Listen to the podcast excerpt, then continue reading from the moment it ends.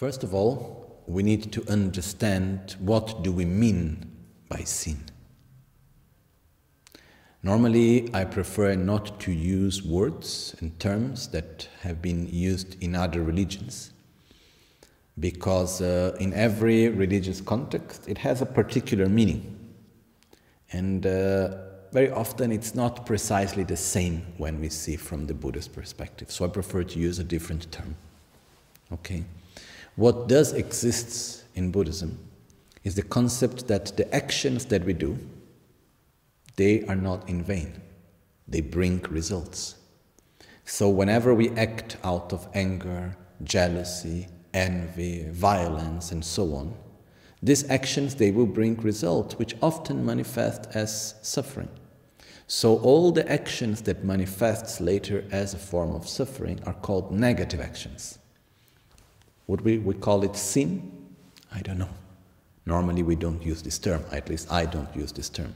The fact is that yes, there are actions which do bring negative results. A very important part of it, although, is that to recognize one's own negative actions is not a matter of feeling guilt.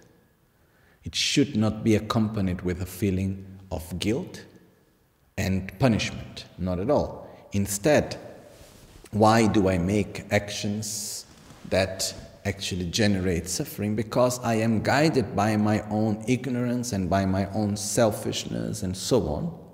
And so, what I need to do is to have a basis of love. And I need to embrace myself, first of all, and say, yes, I have compassion of myself. I act in a way which has not been of benefit because out of my own ignorance.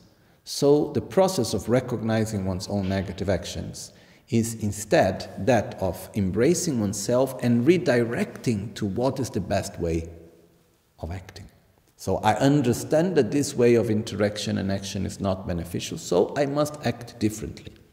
This is the concept that is behind.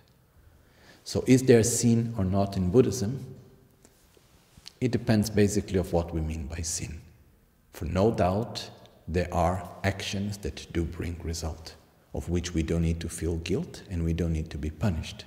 But basically we need to acknowledge our own non virtuous actions and redirect our actions in the present and future.